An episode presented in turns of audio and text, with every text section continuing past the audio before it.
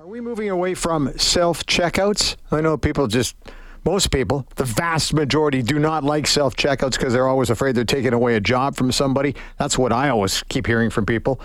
Well, Bruce Winder is joining us. He's a retail expert and analyst. Hey, Bruce, welcome to the show. How you doing?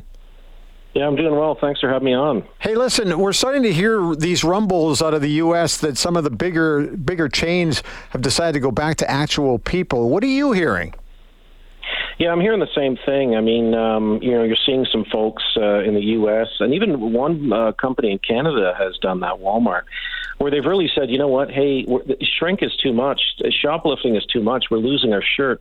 So you know what, we're going to go back to the old school way of doing it through cashiers shrink that so that's the the word for shoplifting basically? Is that that's what it is right? Yeah that's really what it is. Shrink is a, a retail term which includes like damages inventory but mostly it's, it's it's from shoplifting and theft. So i think a lot of companies particular grocers have said you know what? We didn't really intend this to happen. You know in canada uh, you know um, these checkouts have been around for a while but they've gotten really intense in the last five years. But with the economy being as bad as it is, I think some people are just, you know, helping themselves to other items, maybe not scanning them or scanning a cheaper item instead of the more expensive one, and they're doing what they're what they're doing to survive. So retailers have been losing a ton of money on theft. In the story I read, it said that self-service machines were introduced back in the 80s, and I'm guessing that it would have started in the U.S. and then worked its way into Canada. But it's hard to believe it's been that long.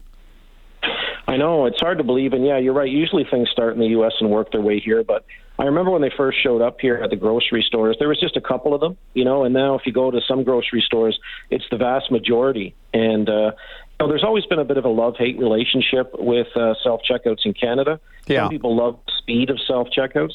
Some people say, you know what, all they do is I'm doing the work and, and I'm, you know, where, where's my discount for doing the work? And then some people say, well, what about the cashiers? All you're doing is wiping out more jobs. So there's a bit of a love hate with uh, relationship with self checkout. Oh, oh, you got that right. Backlash. I know some people who will take their buggy out to the parking lot and will not return it even to the little area where the buggies go because they say, hey, I'm doing all the work for these guys. I had to check myself out. Then I had to load my buggy. Then I had to take the buggy out there. I'm not returning it. It's almost like it's some kind of a personal thing for these people. Yeah, definitely. I mean, consumers feel like that overall. Right now, the trust of consumers in Canada with retailers overall is very low. Um, there's surveys done, and it showed I think 73% of Canadians feel that retailers have increased prices unfairly through greed and greedflation. So there's a bit of a hostile, uh, you know, relationship right now between retailers especially big retailers and uh, customers in Canada. Also, notice that the UK is going the same route as well. Are you seeing that? Yeah, UK is doing the same thing. They've they've had even worse issues as it relates to shoplifting. There's also something called organized retail crime too, where people come in sort of a gang and they smash and grab in like a minute or two and take a lot of high end stuff and sell it online later. That's another issue as it relates to theft as well. And because they're cutting back in other areas, security is obviously one area they also cut back on, right? Definitely. I mean, that's what's happening. But what you're starting to see now is you're seeing a trend where this holiday, a lot of the big stores are handle are hiring off-duty police officers to act as security to try to deter theft. It's that's how bad it's gotten. One of the things, and I never used to do this, but I actually do take a look at my bill because I don't trust barcodes because everybody talks that sometimes there's multiple barcodes on certain things. Have you been finding that for many of the people you've talked to? Yeah, for sure. Sometimes the barcode is switched. Uh, sometimes what happens too is that the system the uh, system isn't set up correctly. So an item might be on sale on the shelf, but when you scan it through, it's scanning at the regular price. So unless you're really watching every item, you could be losing a lot of dollars each week. Also, you got to hear that beep, and sometimes you don't hear the beep, and that makes people wonder a little bit. I got to think. Oh yeah, for sure. You know what's happening. Was it scanned? Was it scanned properly? There's all kinds of issues that. Uh, but the good news with at least having a cashier there is you have someone to talk to to try to fix it, right? Yeah, that's a big um, thing. If you're doing self checkout, you know you're one of ten people, and there's usually only one person who can help you, and it can be a little bit tough. Now you mentioned Walmart is starting it here in Canada, but how long if it if it starts to really take off in the U.S. Is it possible that comes to us six months from now or a year from now? What, what do you think the time frame would be? Yeah, sometimes it happens. You're right, like, you know, six months away. I think long term, what's going to happen with self checkout is it'll probably be abandoned and they'll use a technology similar to what they're using uh, in Calgary and Toronto called Amazon Go Just Walk Out technology. Yeah. Where you scan your app, you grab an item, you walk out with it. The system already just automatically debits your account for it. You don't even have to scan anything. I think that's where we're going to go by the end of the decade everywhere. It seems crazy, though. Like, I, I just don't know if I would trust it. I don't even know what it would be like if I was in the retail business. Yeah, it's a little spooky, and it almost feels like you're stealing something, right? Yeah. So it's going to take some time for that technology to gain the credibility of both retailers and consumers, and it's going to take time for people just to get used to it and trust it. So, Bruce, where do you think the issue is for people? Is it the, as I said off the top, some people think that you're taking that job away from somebody, and then there's the other one where people just don't trust the machines.